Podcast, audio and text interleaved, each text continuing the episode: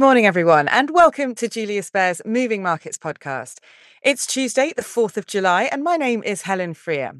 Now, last month, we launched our Market Outlook mid-year 2023, and this week we're taking a deep dive into equities and what our research analysts' expectations are for the second half of the year. So tomorrow, Bernadette will be speaking about equity markets to our head of equity strategy, Mathieu Rashti.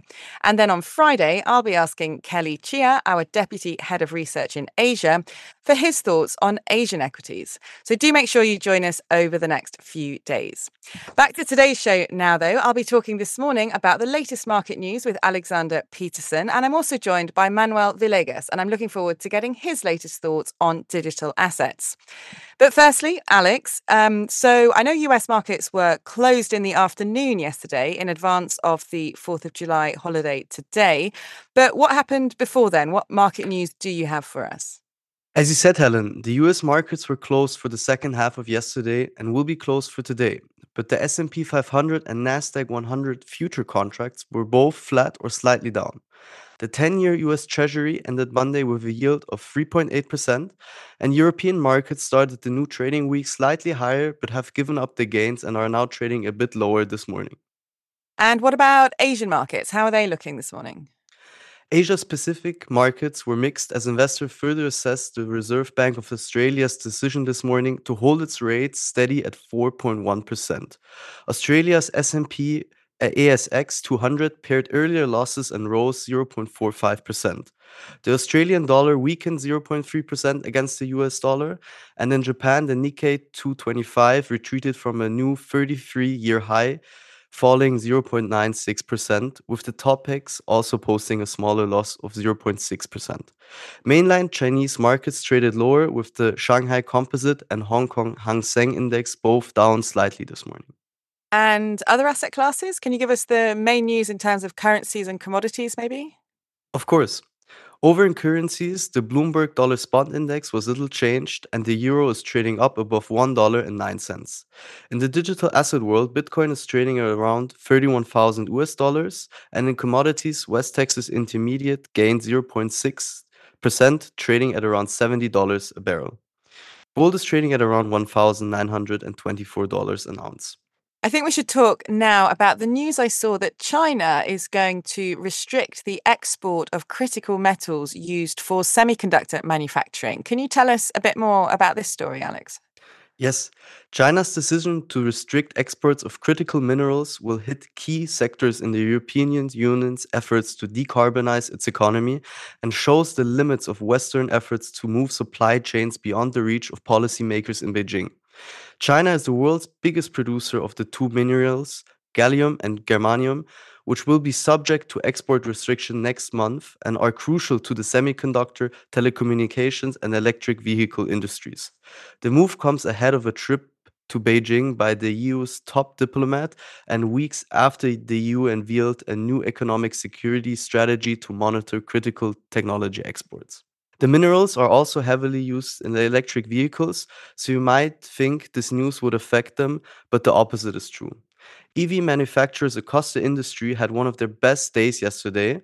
Tesla over the weekend and BYD yesterday reported strong Q2 electric vehicle sales figures, cementing their position as the world's best-selling EV manufacturers. The positive impact of these announcements was immediately reflected in the stock market. Since the announcement, Tesla shares are up currently 6.9%. Asian car maker BYD is up 5.1% in Hong Kong. NIO is up 3.5%, and Rivian is up a staggering 40% since the start of last week. Okay, and I also saw a headline that Instagram is launching a new app that's going to rival Twitter. Do you have any of the details here? Yes, indeed. Instagram's much-anticipated Twitter rival is expected to launch on Thursday, according to a listing on Apple's App Store. The app, called Threads, will work similarly to Twitter with text-based posts that can be linked, commented, and shared, according to examples of screenshots in the App Store listing. People will be able to follow accounts they follow on Instagram and keep the same username. Instagram, which is owned by Meta Platforms, declined to comment, and the launch is attempted to capitalize on Twitter's troubles since the social media service was acquired by Elon Musk last year. And just lastly, Alex, what's coming up today? What should investors be looking out for? So just this morning, the Reserve Bank of Australia announced that it would keep rates on hold, but signaled that further increases may be necessary. The current rate is 4.1%. And that's all for today's Markets Wrap-Up. Back to you, Helen. Very good. Thank you, Alex. Now, Manuel, great to have you on the show this morning as well. So we've seen a lot of coverage on the Bitcoin ETFs lately. Can you fill us in? What's the latest here? Good morning, Helen. So indeed, last week's series of physically backed Bitcoin spot ETF filings in the US revamped crypto-wide optimism as institutional players finally made the long-awaited move, potentially lowering the entry barriers for the average no-coiner, an institutional investor, to get into crypto. So at the same time, the Securities Exchange Commission, the SEC, made sure on Friday evening that it was less optimistic as they deemed the filings inadequate. Allegedly, these were insufficiently clear, incomprehensive, and lacked investor protection. So NASDAQ and CBOE Global Markets, who filed applications on behalf of the asset managers, were very quick to react. And between Friday and yesterday, some applications were resubmitted with the SEC's input. So the SEC has actually 15 days to put the filing out for public commentary. And after a week, they can return the filing to the exchange that filed for the application. After this time frame, the SEC has actually 240 days to either approve or reject the filing, suggesting that the approval process is unlikely to be quick, and there remains a very big risk of rejection. So Bitcoin nevertheless traded, as Alex said before, above the 31,000 mark, with market sentiment remaining positive despite the very complicated regulatory and macroeconomic backdrop.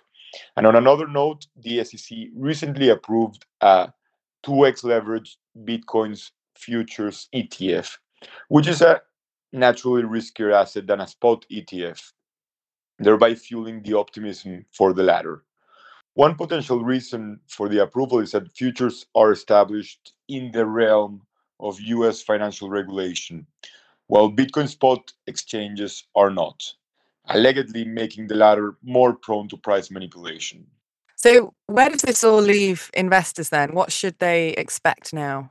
So the positive sentiment will continue translating into other Bitcoin-related assets. So first off, we've seen Grayscale, which considerably narrowed its net asset value discount with the Grayscale Bitcoin Trust, which now sits at 30% discount, which is a huge increase from the all-time lows of almost 50% we saw not more than 6 months ago. And the reason being that the appeals court that handles Grayscale's case to convert the trust into a spot ETF believes that futures prices are derived from spot prices, and therefore stated that allowing futures-based ETFs and not spot-based ETFs is absurd, which we fully agree with. At the same time, Coinbase rallied more than 20% since BlackRock's filing, as they are likely to be the custodians of the assets on behalf of the asset manager. All in all, the products have sparked optimism for the asset class, and quite a bit of good news is already priced in. At the same time, the US regulatory backdrop remains uncertain. Exchange liquidity is low, and large orders will have a huge impact on the order books. So investors should brace for volatility. And that's that. Great. Thanks a lot, Manuel. Good to get your thoughts on this. So that is all for today. Thank you again to my guest this morning, and thank you all for tuning in. If you enjoyed today's show, don't forget to subscribe, and please also leave us a review on whichever platform you like to listen on. We'd love to hear your feedback.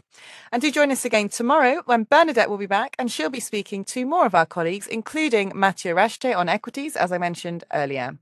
Have a great day, everyone, and bye for now. The information and opinions expressed in this podcast constitute marketing material and are not the result of independent financial or investment research. Please refer to www.juliusbaer.com/legal/podcasts für further other important legal information. Für unsere deutschsprachigen Zuhörer. We would also like to make you aware of Marktanalysen und Gespräche, a monthly podcast in German where Julius Baer experts discuss some of the latest market developments. We share our key research and insights on today's ever-changing economic landscape in German. Search for Marktanalysen und Gespräche on your favorite podcast player.